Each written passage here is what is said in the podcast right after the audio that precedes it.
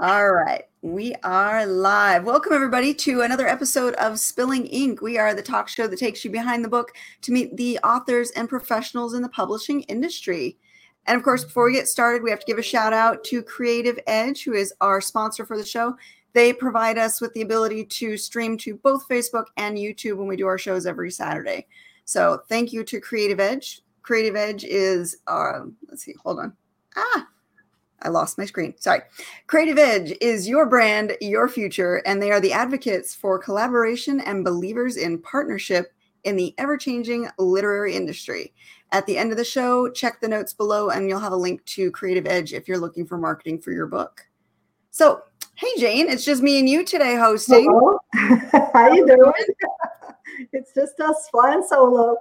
That's okay. Maybe maybe Jason's kind of hiding in the comment section. We'll see. Possibly. so everybody's surviving our what is this third or fourth week of quarantine now? I don't know. I've been here since May 4th. so, so, we we had somebody come in and do carpets. And I don't think I've left the house out, you know, like twice since then. yes. yeah, doing okay. Doing okay. Yeah. yeah. I losing track of space and time, but uh, the seasons, you know, it's it's here. Spring is here, so it's uh, comforting to see the buds, you know, bloom. Everything coming up and changing outside, at least instead of the same repeat, like we were talking about Groundhog Day inside. Outside is changing, at least.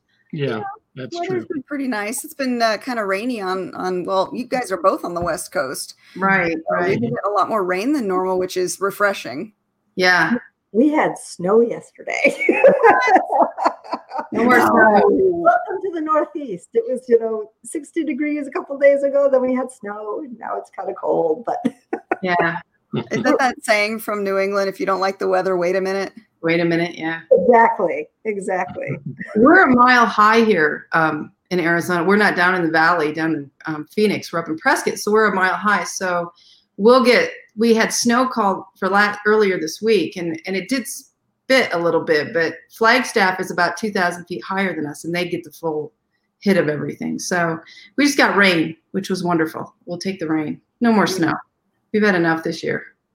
Amen for that. I love it when it rains. But you know living in the desert we rarely see it. So it's like everyone goes to the window going, oh my god what is this water falling from the sky? Oh rain yeah exactly all right. Well, we should probably do some introductions. Bruce, you've been on our show a couple of times, so we're going to let Ann do her introduction first. How's that sound? Yeah. Yeah. Sure. Tell oh, us yeah. about you and what you write. Okay, Ann Charles. Uh, I write a mixture of mystery with paranormal, uh, adventure, humor, usually a little romance. So it's a mixed genre mess what comes out, but it's mostly um, most of them are mystery based. Uh, it's just a lot of stuff thrown in. So I'm not hardcore criminal stuff. Um, not really Nancy Drew. Not cozies at all. More of you know, there's an edge to it. I have some language, and my mom calls them spicy when she tells people in church about them. So, and I say, um, maybe not at church. Maybe we just talk about it outside. so spicy, um, just you know, having a fun time. Blue collar, a lot of it. Um, the crimes are usually the paranormal is crazy stuff, you know, and then there's uh, I have five different ongoing series that I'm working on, so it keeps me hopping in the different, you know, whatever I'm working on. And um, each of them are a little bit different, but then I try to, for the most of four of them are crossover so the characters move, you know, within all the different series. So that's kind of in a nutshell um, what I write and and what keeps me at the computer every day. Now, do you have like a regular writing schedule where you try and get certain number of words in or certain number of pages in a day? Yes and no. I mean, right now I'm trying to get the 11th book in my Deadwood mystery series finished. Um, and I've been pushing hard since April or not February. And so, you know, for a while there it was 2,000 words a day. The last two weeks have been closer to 3,000 words a day, um, which gets kind of grueling for me. I'm not one of those authors that will say, oh, I can just write tons of words all the time. You know, that's not me. Um, so 3,000 words a day is pretty heavy hitting for me because I, you know, I have a family and, and life going on too here. So, um, right now with the lockdown, you you know, just wake up, roll out of bed, eventually get to the computer and then write and stop about midnight. Everybody's quiet again around me and I go, "Oh, it's been, you know, that 12 hours now. Time to get to bed again and start all over again." So, um, in the midst of writing a book, I'll have a heavier schedule. When I'm not, maybe a thousand words to 15 a day is 1500 a day and that's that's all i want to do because i want to breathe and then you know you guys know marketing takes up tons yeah. of time so i need to put a lot of time towards marketing when i can mm-hmm. absolutely I, I like the thousand word a day goal and and i haven't been following it but that's usually what i kind of aim for right I get more great um, if I don't, a thousand words isn't that hard to to write. It doesn't take that long to write. Right. right. It's two it's two 20 minute sprints, really. Yeah. You, you, know, if you look at it that way. Right. Yeah, and and doing the sprints has been helpful because I, you know, like you said, with the quarantine and with people at home, and it's hard some days to to actually find the time to sit down and hear yourself think, let yeah. alone write the words. And yeah. uh, doing those just dedicated sprints just kind of kicks you in the pants and makes you do it, makes you sit down and find the time. So I, I really enjoy doing the sprints. Those are my, yeah, blocking out the headlines, blocking out the news, try to block out everything and just push forth. Um, fiction's not even as crazy as real life now, it seems like. So the real stuff is out there making us look bad. yeah, dystopian and post-apocalyptic have all moved to current events now. Yeah, yes. exactly. Yes. And, and, Joe asked, "Are we in the same room?" No, we just like the same color for our kitchens. yeah, we like red kitchens. It's awesome. Fifty percent of authors appreciate red for their background colors. There we go. we got like the dark and the light going on. I know. All right. Well, speaking of dark, then Bruce, go ahead and reintroduce yourself to us. I know you've been on before, but some yeah. some of the audience members may not know you. Okay. Um, well, uh, I write. Well, currently I'm writing paranormal uh, nonfiction, uh, kind of memoirs. I've uh, just finished my trilogy. Uh, the third one just came out, uh, Timeless Trinity. So that's the 89 different paranormal stories that have happened to me, ranging everything from ghosts, near death experience, telepathy, telekinesis, mediumship, and even alien contact. So a little bit of everything. And uh, this is a departure for me because I'm a history professor by day, I guess, and a paranormal professor by night. So I guess you can put it that way so um, yeah, in 2016, I started writing these uh, paranormal uh, memoirs, and most of what I've written is uh, nonfiction, history, and political science, and you know more standard topics. Although I did write one novel for um, for uh, middle grade students, so it, which was a real challenge. And I've written plays that have been produced and stuff. So I've done a little bit of that. Um, and uh, anyway, that's just kind of an introduction to me as a, a writer. So I, uh, yeah, it was it was it was hard to make that decision because I didn't know how it would be accepted because it's I'm not writing fiction, I'm writing nonfiction. So you're kind of hanging yourself out there and and see what what's going to happen. And um, actually, it's been a good good experience. So that was going to be my next question: is how's the reception been? Yeah, for the most part, very good. You know, you get your internet trolls here and there who uh, question certain things, but uh, I, you know, every once in a while I'll get a uh, like one person, kind of scary and ominous. They were quoting Leviticus to me, and I thought, what, what does this mean? Am I going to be stoned now? I mean, you know, are they going to?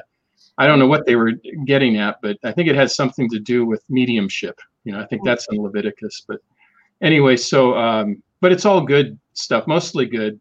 And uh, the books seem to sell okay, and I get uh, acceptance from the college where I teach because I teach a paranormal course too. I teach history. Uh, you know, well, right now we're teaching everything online, but uh, I teach a paranormal course in the evening for the community, and uh, it's been we always have at least two dozen students in that class. So yeah, it's been well received actually. So all my fears were not really founded, as it turned out. everybody's kind of interested in the supernatural anyway. So Yeah. it's, you know, we Yeah, all you know wonder and and have had things happen in our lives or you Mhm. know and, and instances that seem to be way too coincidental to be Yeah, natural. ex- exactly. The the supernatural is natural, and the paranormal is normal to me.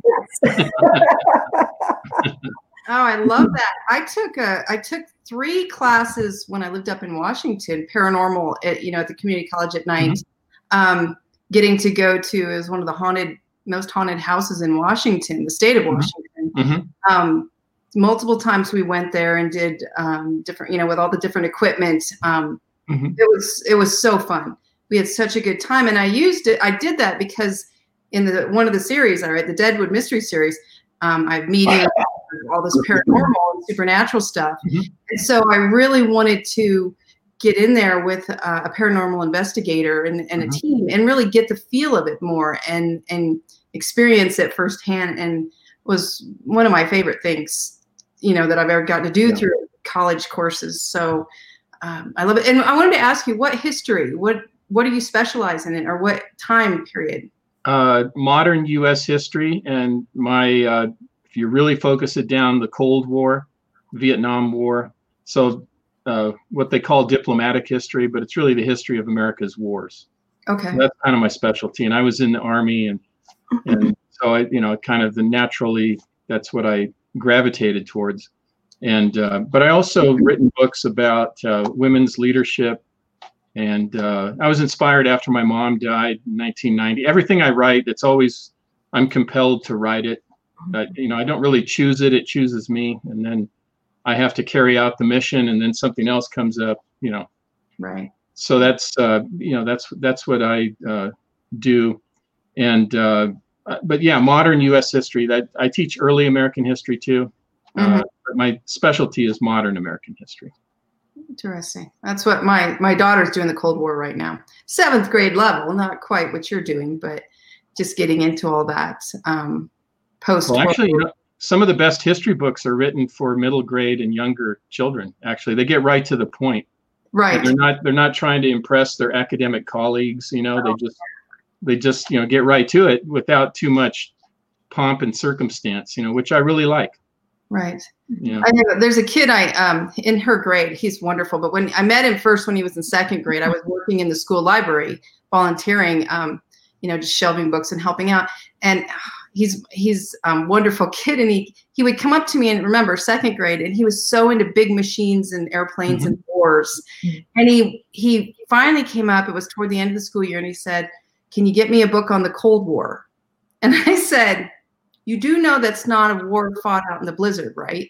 And he hmm. goes, "What?" They're so literal with that. I love I it. loved it. I loved it. And he's still, oh, he's uh, really good friends with my daughter still, you know, five, six years later. So, and I still tell him, you do know about the Cold War, Cold War now. And he's like, I know. I, I just love that. He was, That's funny. he wanted Yeah. It to be like big machines for the snow, but it wasn't. And he was so let down by the Cold Oh, I imagine. Yeah.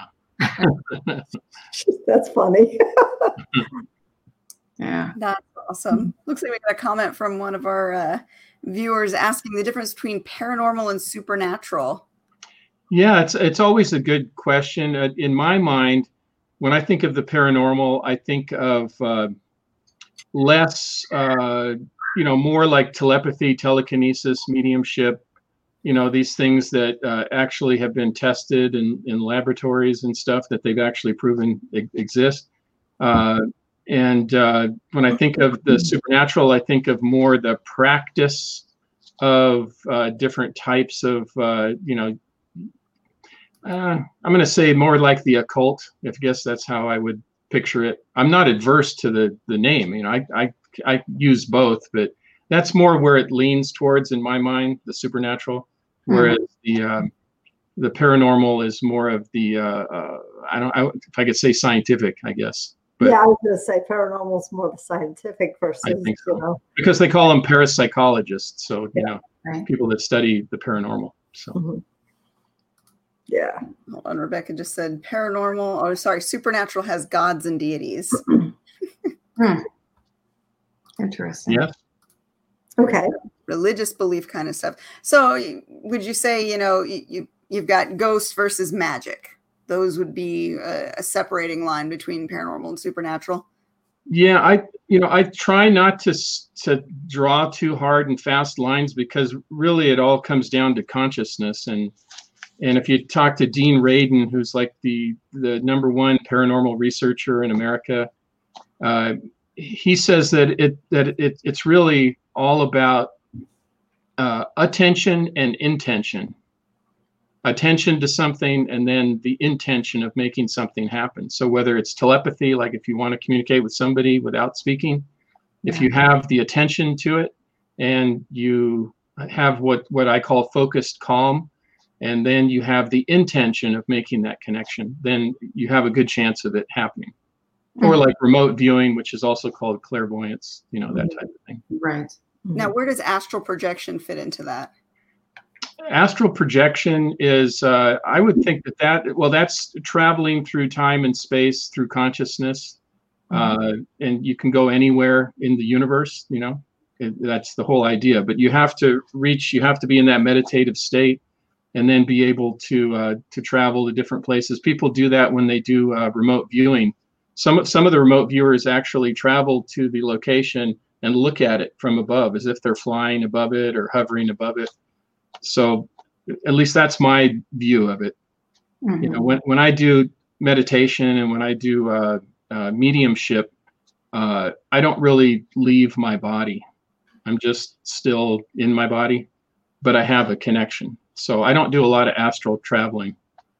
And uh, i don't know if i have a passport for that type of Because Now, you, you get to self quarantine when you go too. You know. yeah exactly you I don't don't think self quarantining would have to work if you're you're doing out of body. I mean, True. That's true. you would think so yeah you would think it wouldn't be a problem Yeah. Interesting. Now, I, I, I've got to ask about mediumship. So, Mhm. is that where you're acting as a conduit to speak to, um, I guess, Yeah. to other dimensions or other? You're Um, talking to dead people, basically. Okay.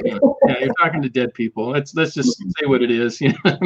and and they don't mind actually. You know, what interesting thing about the dead is that they they're very honest. You know, unlike us, and I'm not saying us, the four of us, but a lot of people, you know, you have a persona, a mask that we wear. The dead don't have them. They don't care.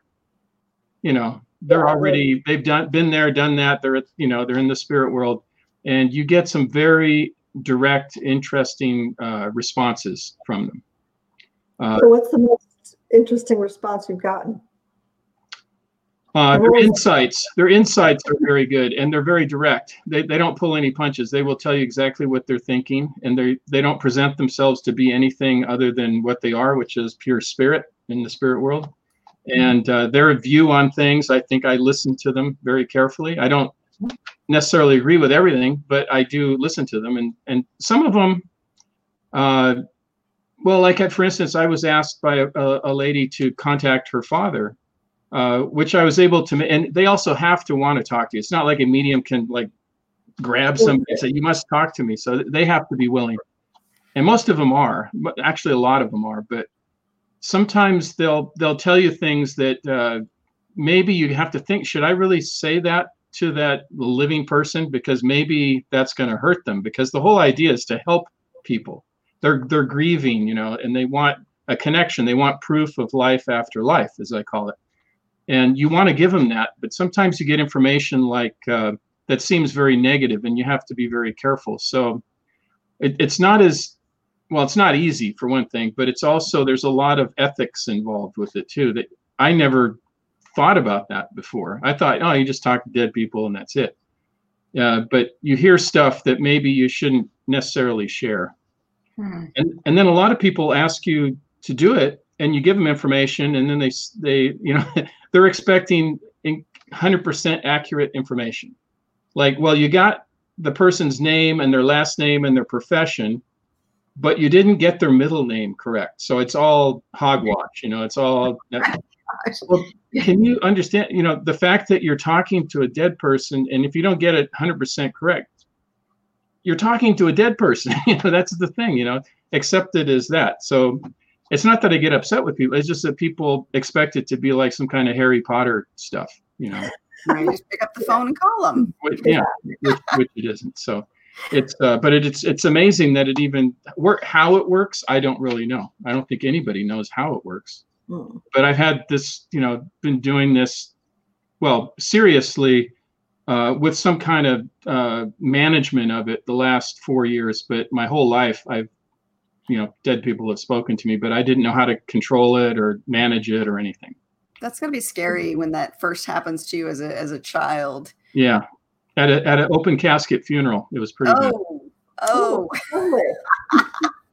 yeah so that so you learn pretty quick to you, well you try to the first thing i learned was how to turn it off. That's really important. Mhm. otherwise yeah. you can't go to parties you know i don't like parties anyway but uh you know because you're just picking up on everything. And you got to be able to turn it off and enjoy yourself. Because otherwise you're not reading minds but nobody really reads a mind. They read the intention Hmm. comes down to attention and intention right? So you can read people's intentions which is kind of scary sometimes. If you're in a room full of people you don't want to know all this stuff. You just want to go in there have a good time and go home. You don't want to know their you know whatever their intentions are unless it's a life and death situation. That would be different. In a social There was setting. a- Right. There was a, a meme or a, a thing going around Facebook not too long ago that people were kind of freaking out about how some people do have that inner monologue and some people don't have an inner monologue. And I can Hmm. just imagine, you know, if you're you're trying to read other people's thoughts or whatever, and you run into somebody who doesn't have the inner monologue, would you just get images?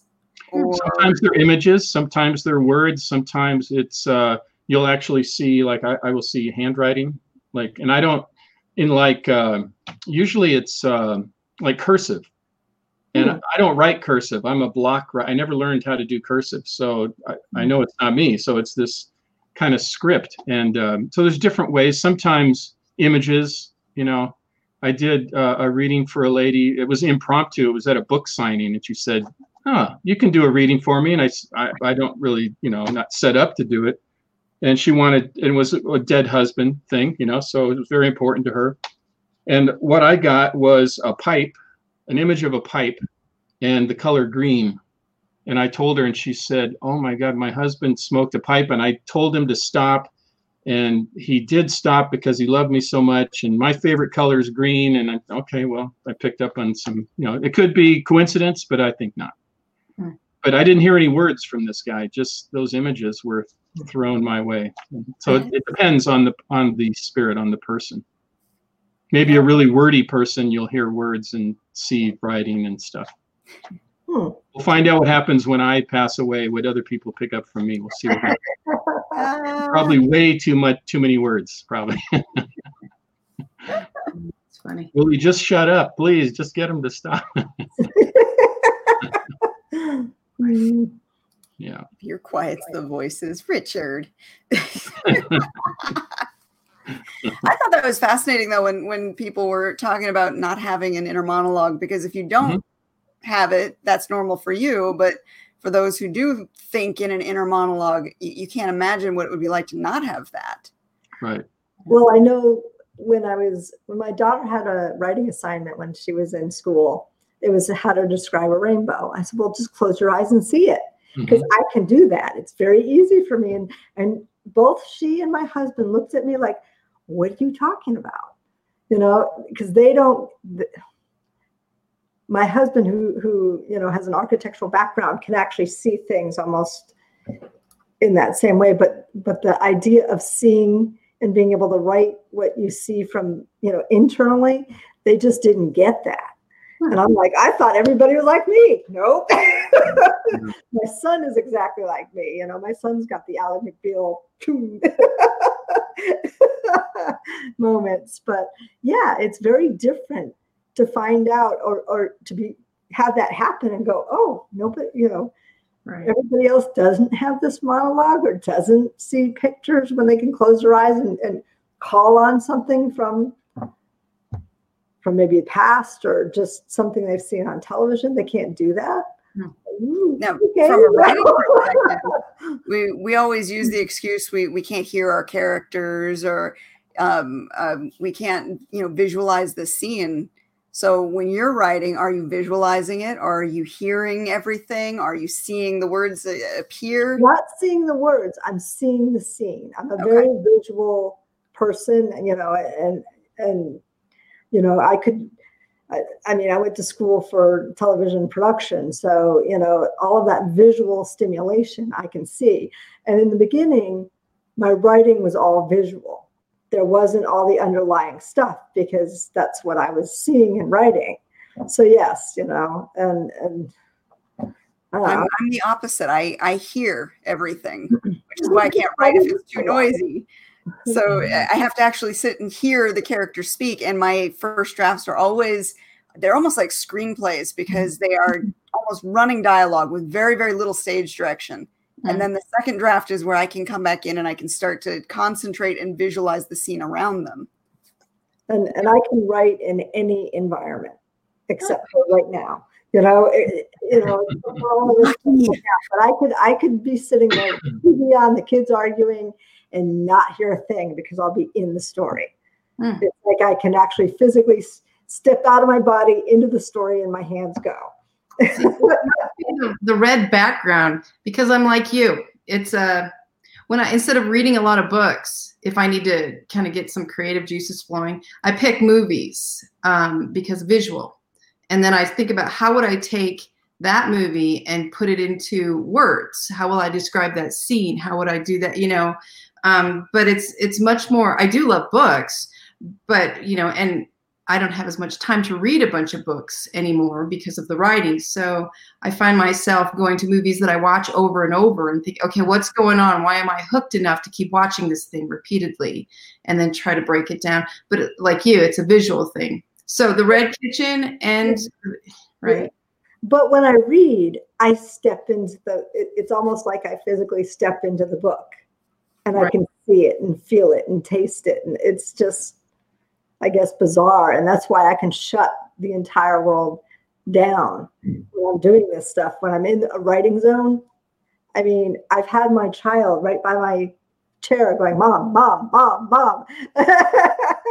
and finally my husband goes, Jane, really loud. I'm like, yeah. startled. And I'm like, oh, people are here. Do, do, any of you have that thing where you can uh, you can hear uh, colors or you can see sound. You know, I think I forgot what there's an official name for it, but what they found, research has shown that a lot of people who can do remote viewing have that condition where they can, or that skill or whatever, where you can, uh, you know, the cross senses. You know, you can hear, or not, you can you can see sound, and you can uh, hear colors. It's kind of an interesting thing.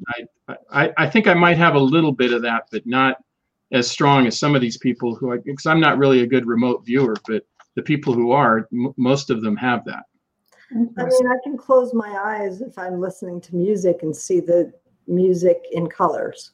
Mm-hmm. Um, and, yeah, and, that's, and, and, that's what I used to do in college when I used to get migraines. I just close myself in the room, turn up, turn up the radio really loud on Creedence Clearwater Revival because it had a consistent bass beat and just close my eyes and that would alleviate the the headache and I, it would put me to sleep. My roommates could never understand how I could sleep with something just so loud and going like this. Right.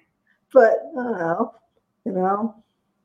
I have had dreams of people when I'm under wicked high stress, I've had dreams of stuff in the future. So I mm-hmm. believe in that, you know? Yeah. That's, that's scary. That that is so scary. It's, it's always inconsequential situations.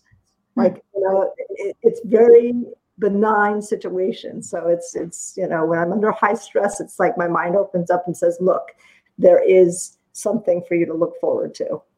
Mm-hmm. Okay. All right. In in that sense, I could see that being okay. But if it's like warnings of what's going to come, those those are the scariest because then you've got that deja vu that hits you and you're like, oh my God, I've done this before. I know how this is mm-hmm. gonna end. Mm-hmm. Mm-hmm. Yeah, and I've only written about a real person once. Never there's, again. There's proof of the paranormal right there. Precognition. Deja vu. Yeah. yeah. And and most people have that. Most people do have that. Yeah, but I don't think they recognize it or they don't remember their dreams. That's Right. a good thing because I remember almost every one of my dreams. And I know the difference between, you know, a, a, a wacko Jane dream and one of these dreams. Right. A You know, precognitive dream. Yeah. the clarity versus the fogginess of a Mhm. regular dream. So The only dreams I ever remember are the nightmares. And usually, after trying to translate them, it, it has to do with a lot of mental stress, trying to warn me uh, to, to stop whatever it is I'm doing. But it's never like a direct, this is going to happen. It's usually like key things or clues that once I, I remember the dream, I can figure it out.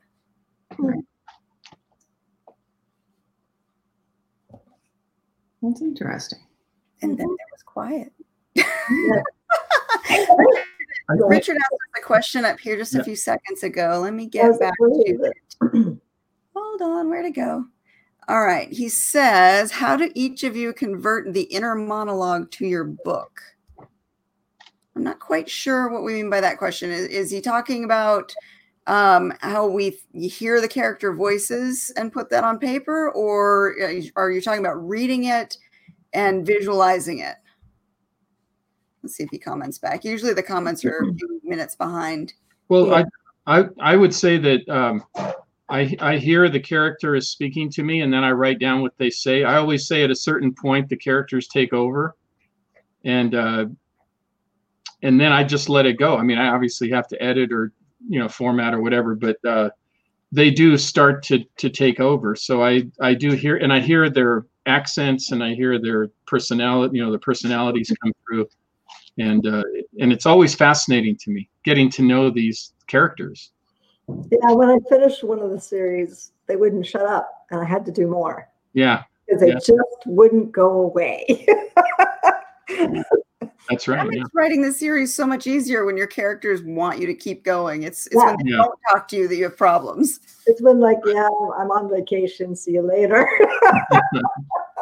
it's like, where do I need to go? See, so writing's a form of mediumship, then I guess. Yeah. About it. you gotta learn how to turn it off too, not just turn it on. Yeah, well, so what happens when you run into a situation where your characters want to do something and you're hearing them, but you don't want them to do that because the story demands the plot goes a different way. Ah, plot.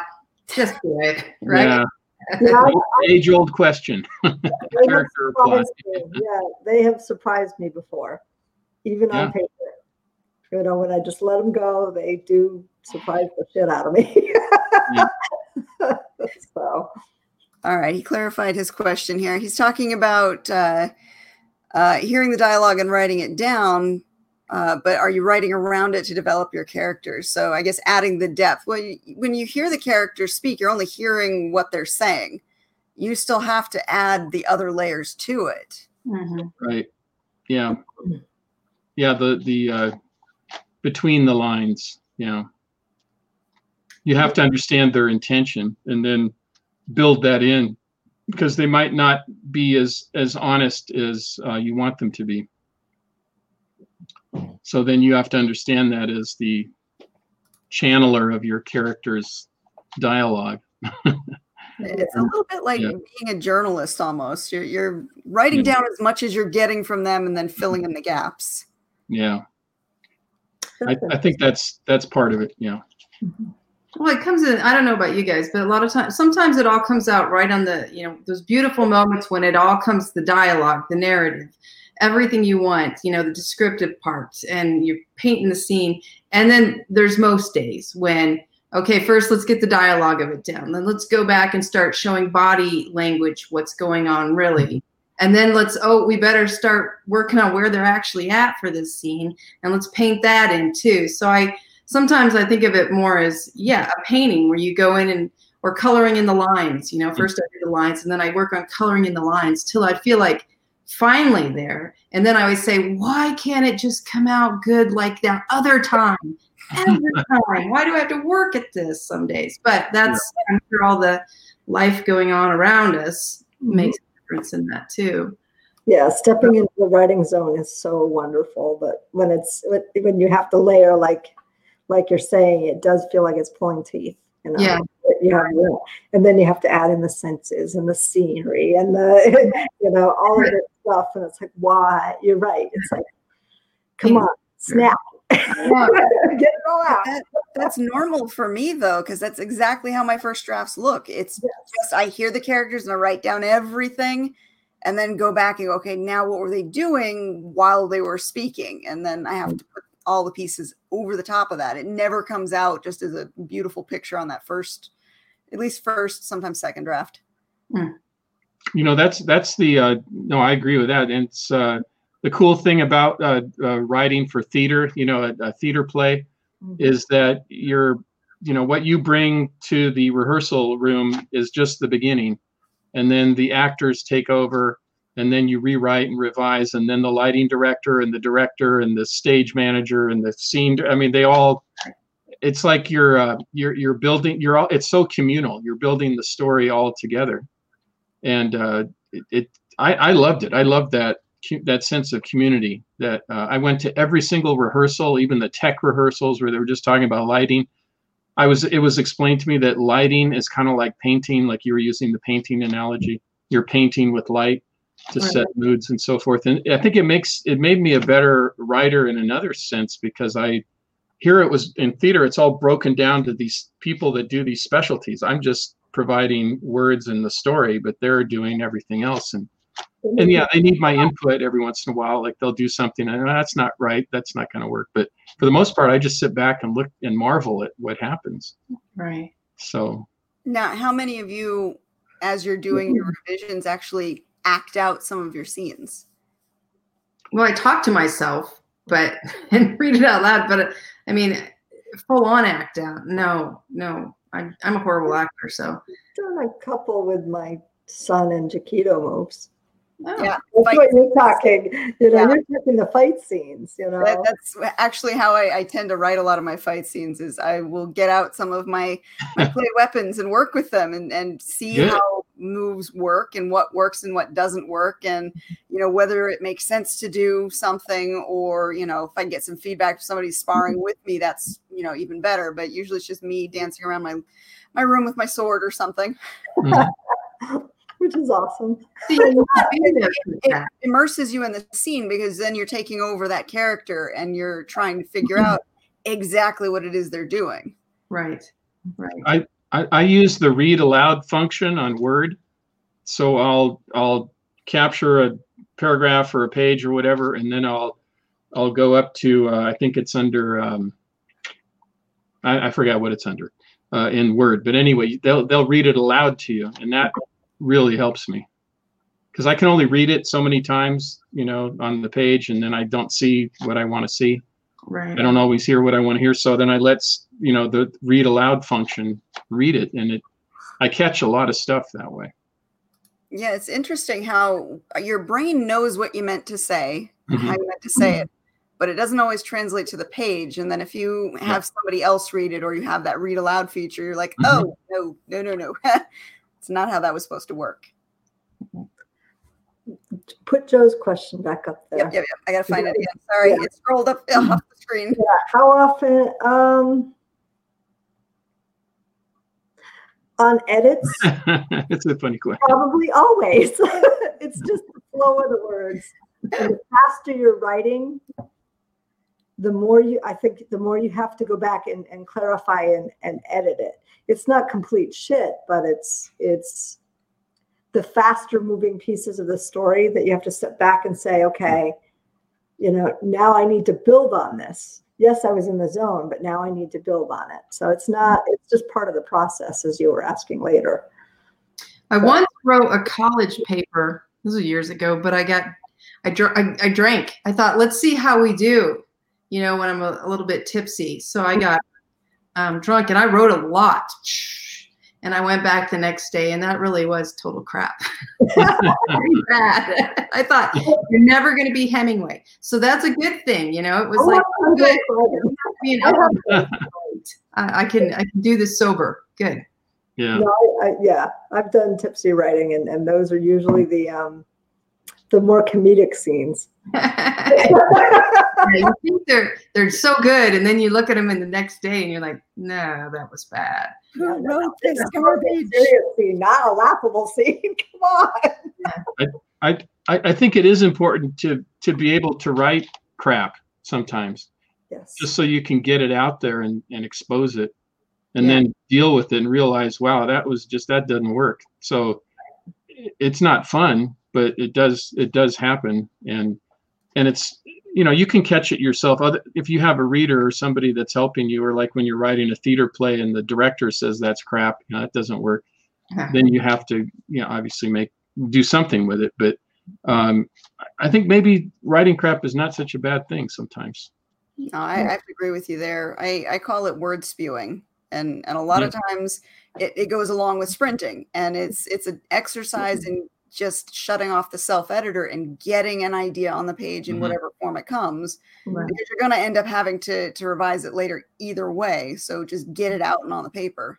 Yeah, finish the book, finish it, go back and, and you know, and I know we've said that before. You know, I I self edit a little little bit along the way, but I've learned, excuse me, I've learned not to do that um, because I need to get the whole story out, right. Get it on and the then, and then the layering right. afterwards. well there's there's the famous story of the uh, historian and now i can't remember his name who was uh, doing research to write the ultimate pearl harbor history Yeah, and he kept collecting information and researching and collecting but he didn't want to start writing until he had collected more information and then the then the guy died Yeah.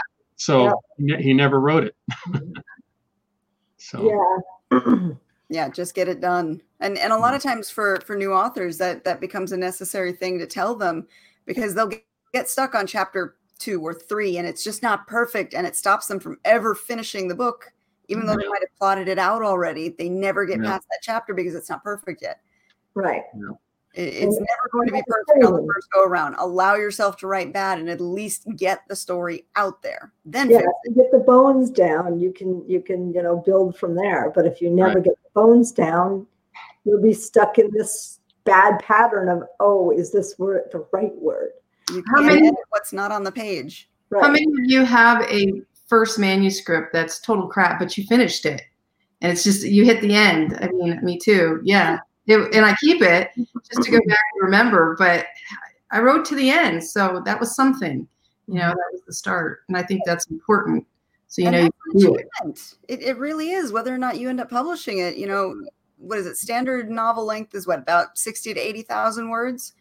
That's Mhm. a lot of words. Yeah. Pat yourself on the back if you get that far, you know? right absolutely that's You an accomplishment in and of itself it really is I Mhm. mean, I, I've written ten plays and only two have been produced, but I still like the the other eight. You know, I, I think they're maybe producible, but maybe not. But I'd like to, I like to look at them every once in a while and say, oh yeah, I finished that. yeah. Exactly. I like those I did it moments. Motivation to keep going. You look back and go, I did it once, I can do it again. You can Yeah. it. And Yep. yep I, I counted the books that i have out i have 50 now Wow. yes Oh my goodness. yep and i have 40 covers that i have to write to now Oh wow. You have a cover problem, Jane. cover hard admittedly i haven't done any this year but at least you have motivation uh, you know or inspiration for things to write because the the cover i- it's you know what is it the picture a picture's worth a uh, that i can talk pictures worth a thousand words now Mhm. I just have to pick which is next. That's the problem. It's like I Uh, want to finish this and then pick what's next, but I don't necessarily have the same passion on the current that I do for that. So it's I, I have to sort of channel that, um, which is interesting to do sometimes. now that brings up an interesting question when uh, you know when you're writing a book that you're passionate about it's a lot easier to write but let's mm-hmm. say you're writing a book that you have to write Mhm. you're under contract or whether it's a series that you really need to finish and you're you're maybe not as excited about it as you mm-hmm. were in the first few books or maybe mm-hmm. it's something for a job like you know papers that need to be turned in, reports or whatever. Right. How do you motivate yourself to get through and slog through the writing that's just not you're not feeling? Well, it's getting to the end. That's important. And then taking a step back and then going back in after you've had a little distance to go, okay, and, and rereading it and getting excited about the story again. That's Yeah. the beginning. That's the beginning part of editing. By the end of editing, you hate everything. yes. And that's when you know it's done. Tired of it. Yeah, that's tough. I mean, I switch between the different series just to keep it fresh so that I don't get so, you know, oh, another story and, and it bogs you down. I like to switch it up and keep Mhm. jumping to a different series now. Let's go back over here and read and catch up and see where these characters are going, um, just to keep that from happening. I And I love think doing It series. show. I love doing series. Yeah, I like. I just I can't say goodbye to characters, so I like to keep going. And you know, as long as the conflict's there, um, then that works, and you know, you can keep it going. But yeah, when when you have to, my worry is always if you get tired and you're feeling that, you know, slog. I have to finish that. It's gonna maybe not for you guys, but it's gonna show on the page for me. It's gonna be, you know, it's gonna come out. It's not gonna have the excitement. It's gonna be boring, and it's just, you know, and they'll say, oh. Ann must have had a deadline. She had to get this done. You know, you see that in reviews time and again. where Mm. readers go, well, you must have phoned that ending in because the deadline came up. And so I, I don't want to ever, if I can help it, have that. But you know, if it's your head's not in it and your heart's not in it, I don't know how you get past that. I haven't had to deal with that too much yet. So fingers crossed. as indie authors, I don't know if you guys have felt the pressure or not, but a lot of, of people are producing books so fast now that if you wait too long and you're a series author, you tend to, you know, out of sight, out of mind, and you're kind of forgotten by the time you, if you wait a year, which is traditionally how long it, take, it takes for the next book to come out, at least in the traditional marketplace, that was acceptable. If you wait a year now, people, they've, you know, done three or four different series Right. And they've forgotten about your book and they don't have that same excitement which makes the marketing a lot harder Right. and, and getting that next book out and getting the excitement kicked back up again so i don't know if you guys have felt the pressure but i know uh, as a series writer and jane you and i did it with the last one we put them out so fast so that Yeah. there was no time there was like 30 days between each book Wow. so that we could get it done We we we did three books in six months. Wow.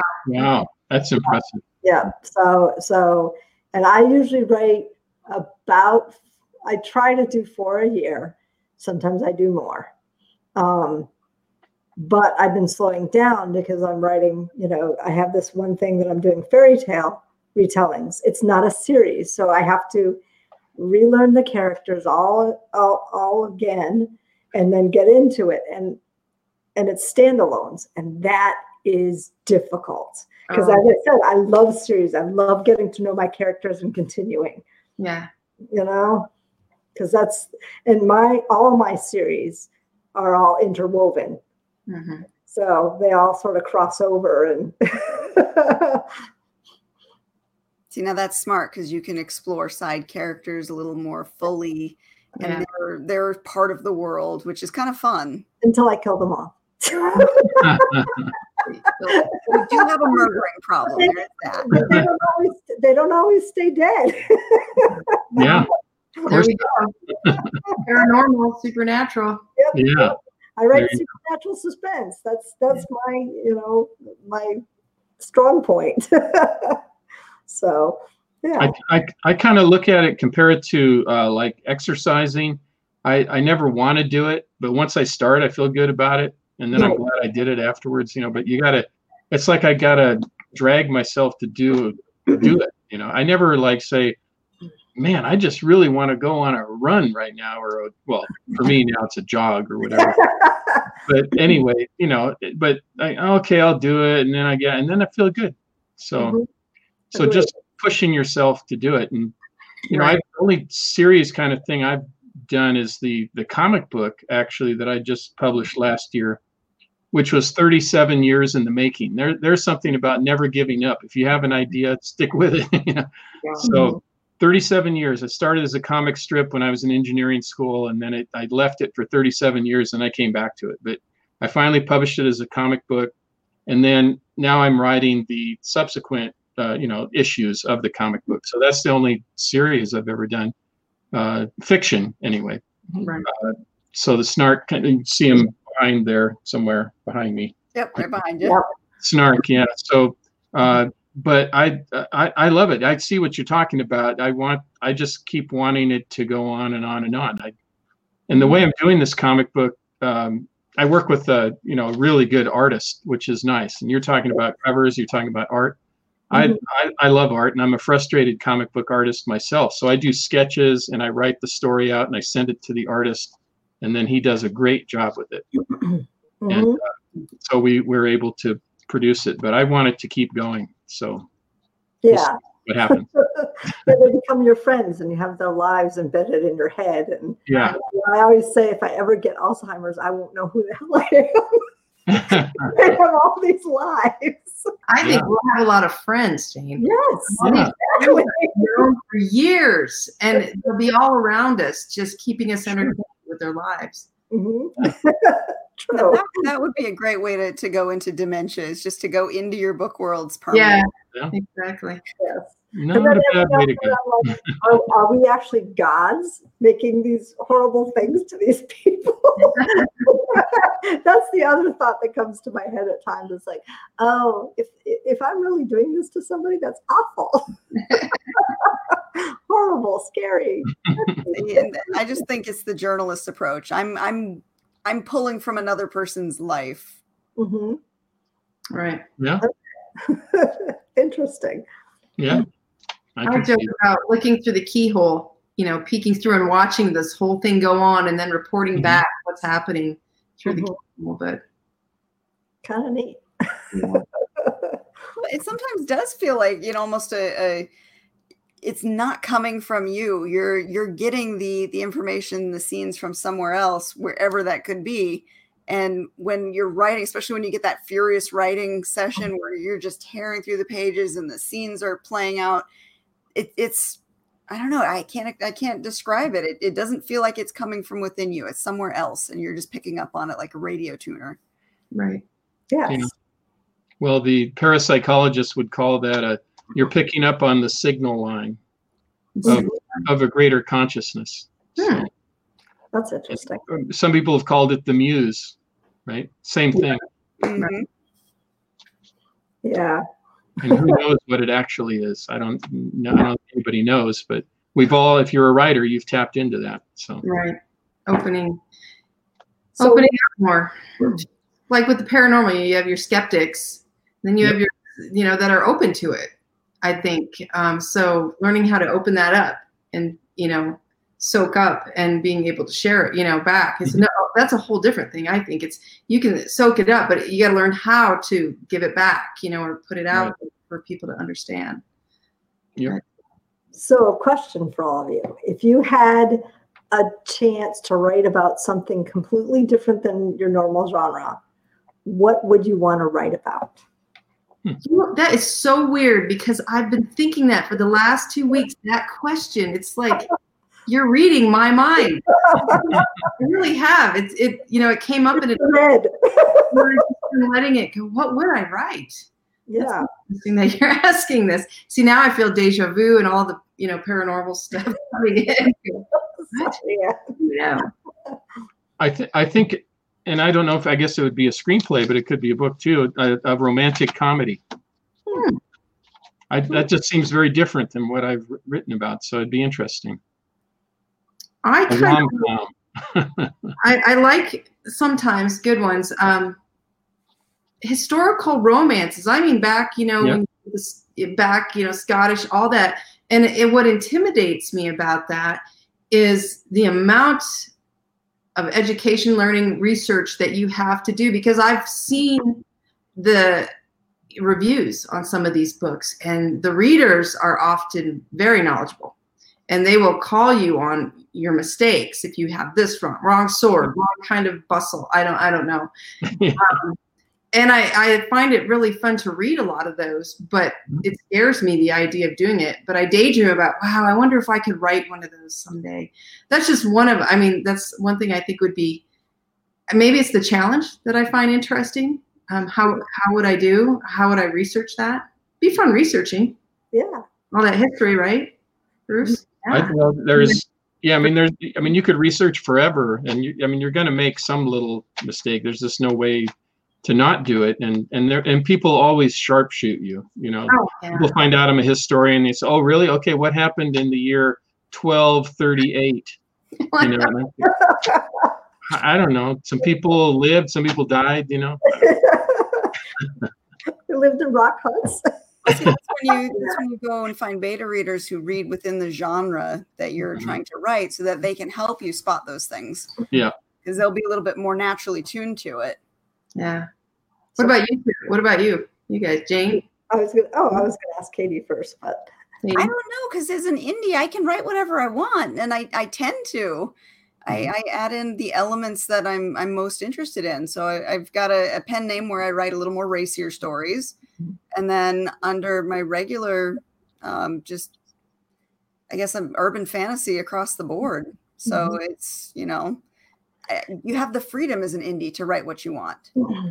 Right. yeah, I I have one book that I want to write, and it is historical fiction, but it's ah! World War, it's a World War II romance. And I, Ah, and I have pictures, I have diary entries, and everything from the time. It's about my grandparents. oh, oh yeah, you know so so i'm like i even have the cover for that but it's it's again it's out of my wheelhouse because it's based on a true story Mhm. so and and you know it's not i can't make shit up Oh, I like what Anita which says i'm really here. good at so you know it, it's that's really funny that you said historical fiction historical romance i'm like I know. There's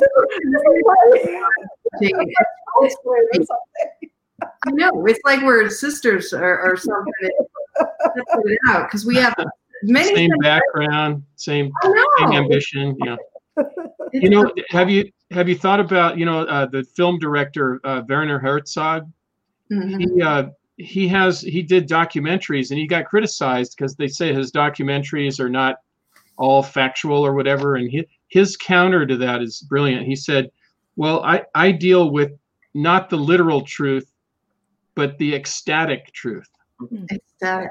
ecstatic truth. He says not not the not the uh, accountant's truth, but the ecstatic truth, the truth beyond the truth. So, which is a, it's very cleverly, you know, the way he defends himself in these. right. He really ends it with that. He just doesn't listen to people anymore, Hmm. especially when he calls it an accountant's truth, you know, which doesn't sound very exciting. yeah I know. And wasn't it? It was uh, Alfred Hitchcock who said that. Uh, what did you say? That drama is really just life with all the boring parts cut out. You know. So. Yeah. Is that was it drama that he said, or was it suspense? I can't remember. But anyway, I think it was Hitchcock said that. Yeah. But yeah, so ecstatic truth. Just just do those historical things. Do them. I think it would be great.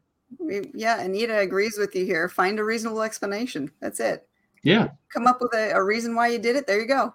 There Yeah. you. Yeah. Well, I've often thought, what do we, what do we truly know? I mean, we know what was written, Mhm. but what do you know unless you went? If you were in that time, what do we know? What was really going on? I mean, because we know what's written about nowadays isn't always the truth. right right I mean, Um, I just have I just have letters and, and things like that. And Yeah. photos, you know, and and and, and my grandmother's diary on her side because she wasn't on the ship with my grandfather. So, you know, it was just a lot of stuff. So I actually have lots of factual stuff, oh wow. But I just have to get into the, you know, love story. Right. Well, I, I'll give you a, a dilemma that I had. I wrote a play about my parents in World War II, kind of Mhm. loosely based on their experience living under Nazi occupation in Norway. Mhm. And I had uh, a, an African American actor that wanted to be in the play. I mean, he wanted to be in the play. Okay, well, how am I going to do this? So then I created a role for him. Of being a French Foreign Legion soldier that happened to be in Narvik during the time of the German invasion, because the hmm. French Foreign Legion actually were there. Mhm. And I said, well, the French Foreign Legion includes people from Africa because mm-hmm. they, they had people from their African colonies that were part of their Foreign Legion. So I, I, I ran it by a professor of Norwegian history in a university in Norway. And he said, well, there's no documented case of it. And I said, well, there's no document that says that it didn't happen either, right? True. So then I created this role for this guy and he was perfect and it was great. And, you know, There you go. I was able to fit him in and yeah. Yeah. And he was very thankful and grateful because he wanted to be in the play. He Mhm. really, cool. So it can be done. We're, we're almost at, oh, actually, we're, we're at time, but I want to Oh. hear about Ann and, and Bruce's latest releases or what's coming up for you guys. Bruce, you want to go first? Oh, uh, well, uh, Trinity, Timeless Trinity, available on Amazon. The, it's the trilogy, completion of the trilogy of paranormal books. 89 in total, 89 paranormal stories ranging from ghosts to aliens. And, uh, and then my Snark comic book, which is out there. And I'm actually working on Snark number two. So Cool. that's it. Now, will it take 37 years for Snark 2? Oh, God, I hope not. How old would I be? I'd be so old. Yeah, Let's not go there. not good. Uh, well, Stan Lee was doing movies pretty, you know, at a pretty old age, still in those movies, doing his Yeah. little cameos. You can do your cameo. Yeah. So, Ann, what about you? I'm finishing up the 11th book in uh, the Deadwood Mystery series, and that's the one where it's a mix of mystery with paranormal. Interestingly, BookBub throws me into the supernatural category every time. Because, you know, in BookBub, you can either pick paranormal romance or supernatural. Hmm. So, Suspense, yes. Yeah.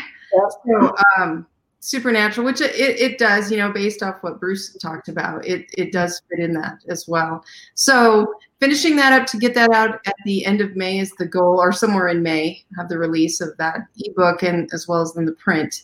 Um, and then I'm working, my husband and I write a series called the Deadwood Undertaker series that is actually a prequel series to the big Deadwood Mystery series um, back in Old West Deadwood. So we're working on um, book three right now. He's doing all the hard work on that one, but getting book three up and going. And that is also supernatural occult, you know, mix of stuffs because it's the same world. It's just, Right. you know, 100 plus years prior and what was going on. So that's kind of what's what's going on here. Just as I said earlier to you guys, through this whole mess, it's been instead of um, I've been able to just bury my head into the story, fortunately, and get words on the page and write. You know, the book will be about 130,000 words, which is typical for my big novels. So, just writing through it all, trying not to look too much around at everything or read too many headlines, and keep going forth with Right. um, the story.